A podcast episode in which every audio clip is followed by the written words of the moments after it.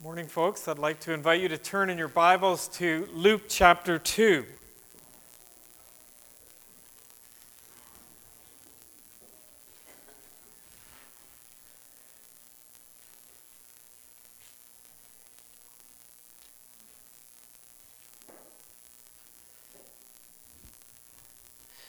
Wayne has identified worship as the theme for this year's Advent series. Our first Sunday of Advent, we were looking at, uh, well, actually it was canceled due to a nasty ice storm, as you'll remember. But that morning we were prepared to consider Mary's um, encounter with the angel in Luke chapter one, verses twenty-six to thirty-eight. And from these chapters we learned that worship, Mary worshiped God by surrendering herself to his plans and purposes for her life. Verse thirty-eight reads, "I am the Lord's servant. May everything you have said about me come true." We could go on and expound on what a difficult decision that must have been.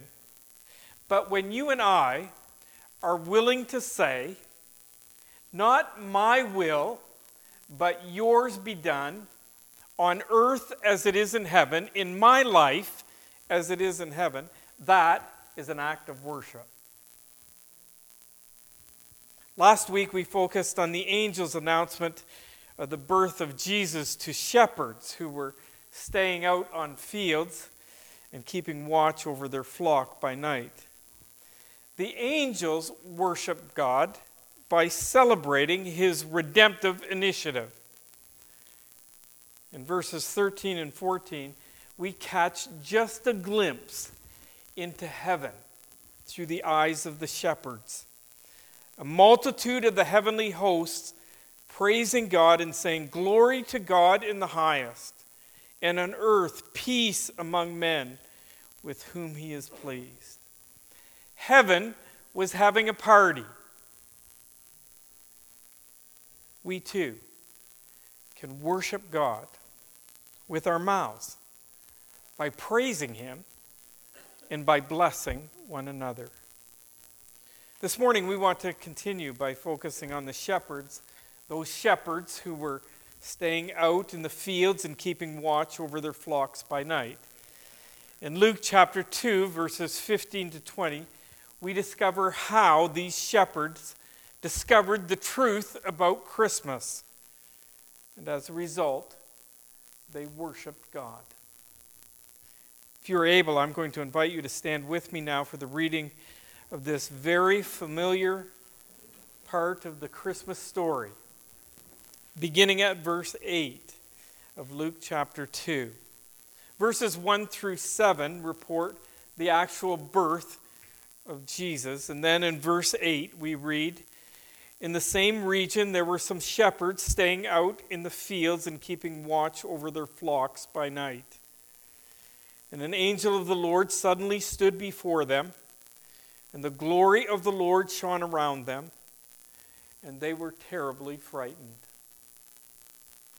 But the angel said to them, 'Do not be afraid, for behold, I bring you good news of great joy, which will be for all the people. For today, in the city of David, there has been born for you a Savior, who is Christ the Lord. This will be a sign for you. You'll find a baby wrapped in cloths and lying in a manger.' And suddenly there appeared with the angel a multitude of the heavenly host praising God and saying, 'Glory to God in the highest, and on earth peace among men with whom he is pleased.' When the angels had gone away from them into the into heaven, the shepherds began saying to one another, 'Let us go straight to Bethlehem then, and see this thing that has happened, which the Lord has made known to us.' So they came in a hurry and found their way to Mary and Joseph, and the baby as he lay in, a ma- in the manger. When they had seen this, they made known, to the, known the statement which had been told them about this child. And all who heard it wondered at the things which were told them by the shepherds. But Mary treasured all these things, pondering them in her heart. The shepherds went back, glorifying and praising God for all they had heard and seen, just as had been told them. This is the word of the Lord. Please be seated. Father, for many of us, this is an old, old story. We've heard it told and retold again and again and again. May our familiarity with this historic event not prevent us from hearing from you this morning. Use this text to teach us, reprove us, correct us, and train us in righteousness so that we may be adequate, equipped for every good work. Specifically, may we learn to worship you in ways that please and glorify you while in the midst of all of our Christmas celebrations and even beyond the celebrations. Thank you for this inspired, supernaturally preserved, and authoritative text. Give us ears to hear, eyes that see, and wills that are determined to obey, by the power of your Spirit, for your glory. In Jesus' name we ask. Amen. Today, in the city of David, there has been born for you a Savior who is Christ the Lord. The first thing I would like us to notice is the enlistment of the shepherds. These shepherds were probably Jews, but let me give you some additional details that you may not be aware of. Shepherds in first century Palestine were considered outsiders. In the social pecking order, they would rank just maybe a little bit above lepers. These were people you would cross the street to avoid. They were a marginalized group, completely social outcasts. This was definitely not a career path you would choose for your son or daughter. They had a reputation of being trust, untrustworthy, thieves and troublemakers.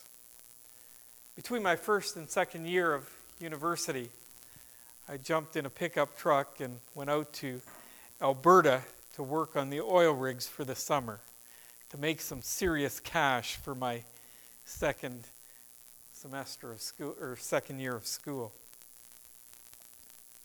The townspeople referred to us as rig pigs. That was not an endearing term, but the money was great. These shepherds were the rig pigs of first century Palestine, minus the money. A shepherd's work made them ceremonially unclean, so they could not be engaged in any religious activities. I suppose the religious elite of the day, those scribes and Pharisees, the teachers of the law, would place them in that category of sinners and tax collectors. Most of the good folk living in Bethlehem would have absolutely nothing to do with these scruffy down and outers. So, being a shepherd was a lonely, usually boring, tedious, and sometimes even extremely dangerous. You see, they were charged with caring for the sheep, feeding them, and protecting the flock. Their work gave them a whole lot of contact with sheep and very little contact with other people. Back in the early nineteen eighties, I was enrolled in a history course at the University of Waterloo dealing with this period of time, the Roman Empire. One of the textbooks for the course listed and described all the various occupations that were available during that time. Here's what they said about shepherds. Ancient writers developed a romantic image of the shepherd's life as a carefree, lazy existence amid grassy meadows. In reality, a shepherd's life was at best dull, at worst, almost intolerably harsh. Shepherds spent months in isolation, leading their flocks from pasture to pasture. Rain or shine, sleet or hail, they were outside with their sheep, often in rugged mountain terrain. During lambing season, they might go weeks without sleep. The shepherds in pastoral poems are friendly, talkative fellows. But in real life, shepherds spent most of their days without any human companionship. So difficult and lonely was the life of a shepherd that it was considered the least desirable of all jobs. Many shepherds were slaves. And yet, in Luke chapter two, the angel of the Lord suddenly stood before shepherds. And the glory of the Lord, that's the visible manifestation of God's presence, shone around them, around shepherds. I think that's significant. Of all the possibilities, think about it. If you were God and you were announcing the most amazing, incredible, good news of great joy for all the people, a defining moment in human history, the birth of your one and only Son, who would you have told first? Of all the possibilities, God chose shepherds, the most unlikely of choices. Don't you agree? God's establishment of shepherds to witness the truth about Christmas was a most unlikely choice. Today, in the city of David, there has been born for you a Savior who is Christ the Lord. Israel's long-awaited Messiah had finally arrived. Indeed, it was good news, great joy for all the people. How about you? Do you consider yourself to be an unlikely choice? You ever think of yourself as an unlikely or unworthy witness? Unqualified? And yet, God chose shepherds to be the very first witnesses to the truth about Christmas. Granted, it was a most unlikely choice. But look again at verse fifteen. When the angels had gone away from them into heaven, the shepherds began saying to one another, "Let us go straight to Bethlehem then, and see this thing that has happened which the Lord has made known to us." So they came in a hurry and found their way to Mary and Joseph and the baby as he lay in the manger. These verses describe the responsiveness of the shepherds. Notice their plan was to go straight to Bethlehem. And in verse sixteen, it tells us that they came in a hurry. In other words, they wasted no time. There was a sense of urgency in their steps as they made their way into town. In Luke chapter nine, Jesus was speaking to his crowd that gathered around him. In fact, it says he was speaking to them all. Them all. That, that means everyone within earshot. By the way, Luke chapter nine happens to be one of my favorite verses of Scripture. He was saying to them all, "If anyone will come after me, he must deny himself and take up his cross daily and follow me." Jesus' invitation was to live a life of surrender and self-denial, to live a life of sacrifice, to live a life of tailgating, following in his steps. First Peter chapter two, verse twenty-one says that he left us an example for us to follow in his steps. Interesting. Later on in Luke chapter nine, after he just said that, Jesus comes across some would-be followers. Listen as I read, beginning at verse fifty-seven. As they were going along the road, someone said to him, that's to Jesus, "I will follow you wherever you go." And Jesus said to him, "The foxes have holes and the birds of the air have nests, but the Son of Man has nowhere to lay his head." What was he saying? In other words, if you're looking for comfort and personal advantage, you're looking in the wrong place. And then he said to another, "Follow me." But he said, "Lord, permit me first to go and bury my father." Another also said, "I'll follow you."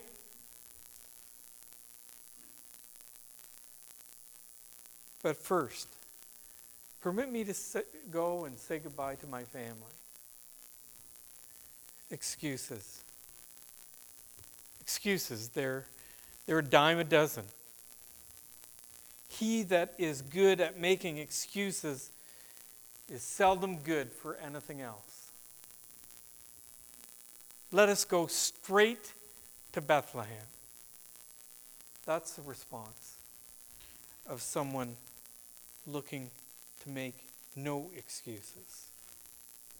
Remember my Chuck Tate quote? "To think a thing and to say a thing does not necessarily mean that it is done." Think about that. These shepherds, they thought about going to Bethlehem. They expressed their intention to go to Bethlehem. And then with no ifs and buts, no excuses or distractions, without delay, they dropped everything. I'm not even sure what happened to the sheep. But nothing was going to keep them from going to Bethlehem, to seeing this thing. What thing? Look at the end of verse fifteen. "And see this thing that has happened, which the Lord has made known to us. Today, in the city of David, there has been born for you a Savior, who is Christ the Lord." You may want to take your pen, if you're in the habit of marking your Bible, and underline these four sets of words. In verse fifteen, underline, "Let us go." And then if you move down the sentence, you'll see, "and see." Verse sixteen, "They came and found." When asked by two of John the Baptist's disciples where he was staying, Jesus responded to them, "Come and you will see." Later, these two disciples, these two former disciples of John the Baptist, became part of that select group of twelve whom Jesus named apostles. Philip, in inviting Nathaniel to come and, and see Jesus, responded to Nathaniel's expression of prejudice about anyone who came from Nazareth with, "Come and see. Come and see." Psalm sixty-six, verse five. The psalmist extends this invitation. Come and see. Come and see the works of God, who is awesome in his deeds toward the sons of men. Come and see. Beloved, that is how you and I, how anyone becomes a credible eyewitness. In fact, we may even want to say an incredibly, an incredibly credible eyewitness. Come and see. Notice Luke chapter two and verse twelve. "This will be a sign for you. You will find a baby wrapped in cloths and lying in a manger." Let me ask you, how many babies do you think were born in the city of Bethlehem that night and were wrapped in cloths and laid in a manger? Well, an unlikely choice, the shepherds' responsiveness to the truth about Christmas made them credible eyewitnesses. You might even say, as I said a few moments ago, incredibly credible eyewitnesses. And the same holds true for you and me. Do we realize that our response to the truth about Christmas really does matter? It's not our skill set. Has nothing to do with our academic achievements or any other kind of achievement for that matter. It's not your good family name, who knows you or who you know. Doesn't matter. It's not your list of accomplishments, your personality, or your charisma. How good you think you are, or how many bad things you've managed to avoid. What others may think of you. Doesn't matter. It's our response to the truth about the Christmas story that matters. An appropriate response to the truth about Christmas is transformative. It will change you, and it will change me. Look what happens next in verse seventeen to twenty. When they had seen this, they made known the statement which had been told them about this child. And all who heard it wondered at the things which were told them by the shepherds. But Mary treasured all these things, pondering them in her heart. The shepherds went back, glorifying and praising God for all they had heard and seen, just as had been told them. We've seen the enlistment of the shepherds and the responsiveness of the shepherds. Now here in verses seventeen to twenty, we see the faithfulness of the shepherds. You see, these shepherds, having seen the baby wrapped in cloth and lying in a manger, according to verse seventeen, were compelled, compelled to make known the statement which had been told them about this child. Notice, no one was holding a gun to their head.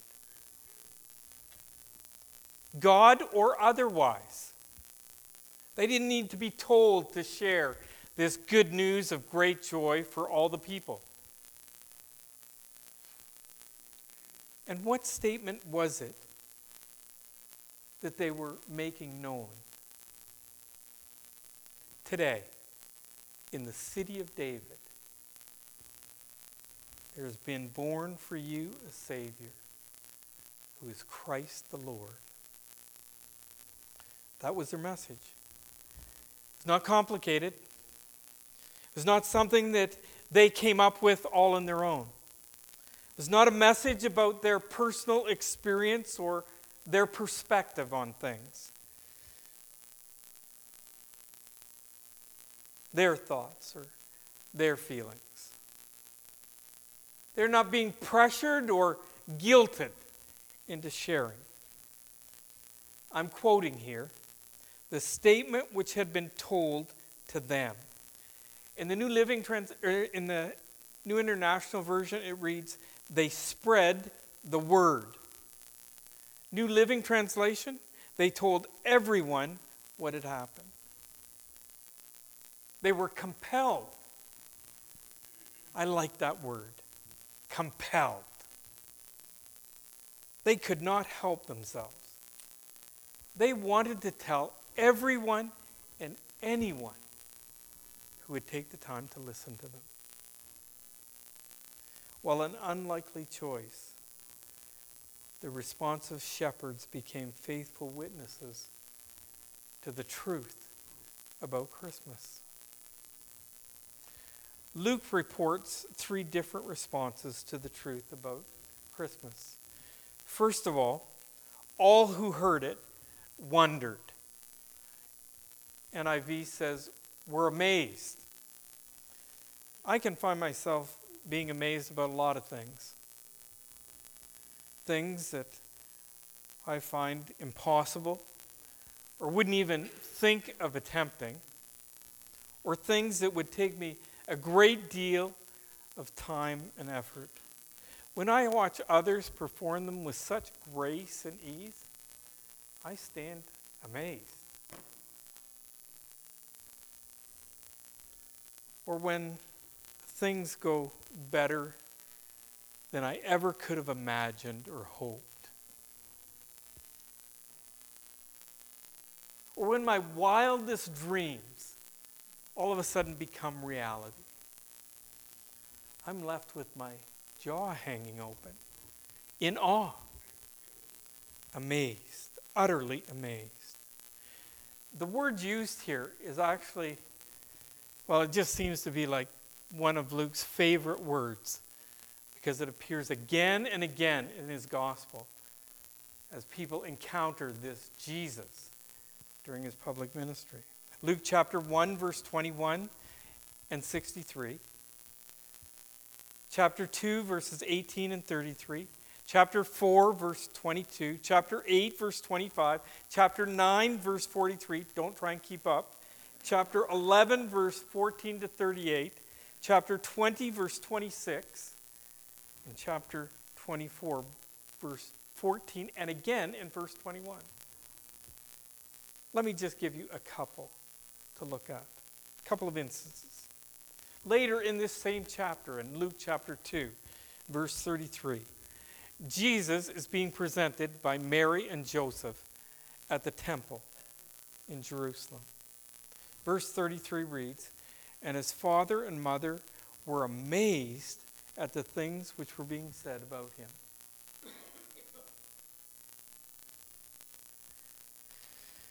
In Luke chapter eight, verse twenty-five, Jesus and his disciples are caught on the Sea of Galilee in the midst of a life-threatening storm. And if you can imagine these frantic disciples and Jesus sleeping in the back of the boat, sound asleep. And these are seasoned fishermen, remember? They're fearing for their lives, and so they wake Jesus up. He rebukes the wind and the surging waves, and immediately the Sea of Galilee becomes calm. Luke reports they, meaning Jesus' disciples, were fearful and amazed, saying to one another, "Who then is this, that he commands the winds and the water, and they obey him?" Can you imagine? These folks in Bethlehem had a similar reaction when they heard the things which were told them to them by the shepherds. The second is Mary's response in verse nineteen. She treasured all these things, pondering them in her heart. Does that sound familiar? Turn back to Luke chapter one. Look at verse twenty-six. "Now in the sixth month, the angel Gabriel was sent from God to the city of Galilee called Nazareth, to a virgin engaged to a man whose name was Joseph, the descendants of David, and the virgin's name was Mary. And coming in, he said to her, 'Greetings, favored one. The Lord is with you.' But she was very perplexed at this statement and kept pondering what kind of salutation this was." It seems that Mary was a ponderer. She appears to be one of those quiet but alert, always observing, thinking, analytical type. Perhaps she was one of those who is quite content to sit quietly, letting others do all the talking. But whenever she's asked, her contributions to the conversation are always worth listening to. This word treasured and pondering bring to mind a couple of verses that I committed to memory early in my Christian life. Psalm one nineteen, verses nine and eleven. "How can a young man keep his way pure? By keeping it according to your word. Your word have I treasured in my heart, so that I might not sin against you." That is what Mary did with the things which were told to her by the shepherds. She treasured them in her heart and pondered them. The re- third response, of course, is the shepherds themselves. Not only did they tell this statement, which had been told to them, to everyone and anyone who take the time to look. But look at verse twenty again. "The shepherds went back, glorifying and praising God for all that they had heard and seen, just as had been told them." They returned to their sheep as true worshipers. They didn't stop being shepherds, but shepherding would never be the same. They were now faithful witnesses to the truth about Christmas. Three very different responses to the truth about Christmas. But one thing is certain. The truth about Christmas was delivered to be shared. And I would like to suggest that the initial response is not always the final response. Some are early adopters. Others will re- resist to the bitter end.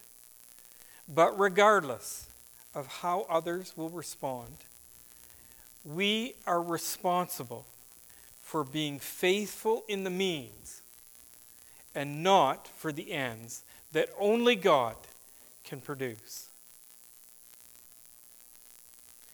In closing, I'd like us to reflect on a melody of verses taken from the book of Romans.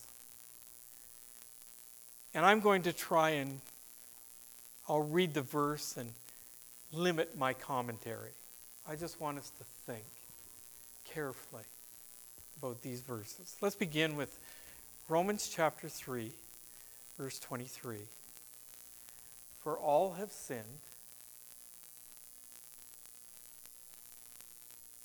and fall short of the glory of God.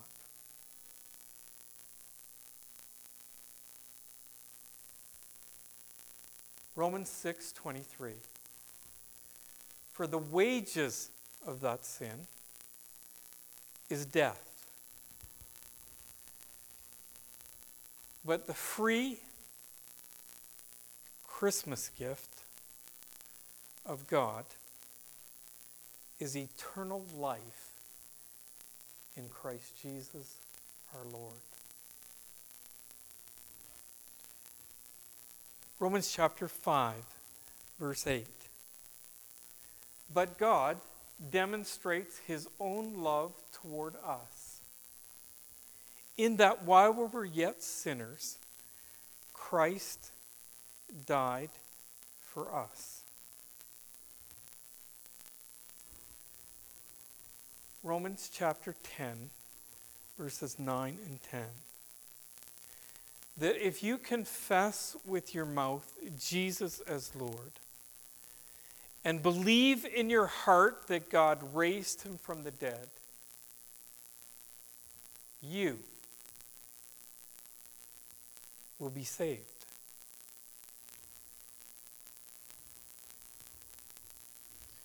For with the heart a person believes, resulting in righteousness. And with the mouth he confesses, resulting in salvation.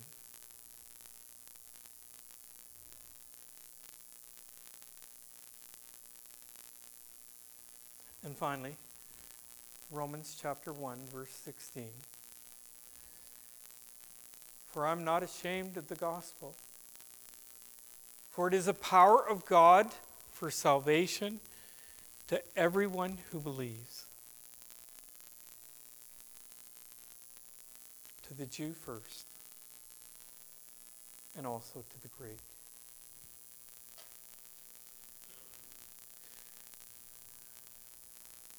Beloved, if we will respond appropriately to the truth about Christmas, it will be the greatest Christmas gift you'll ever receive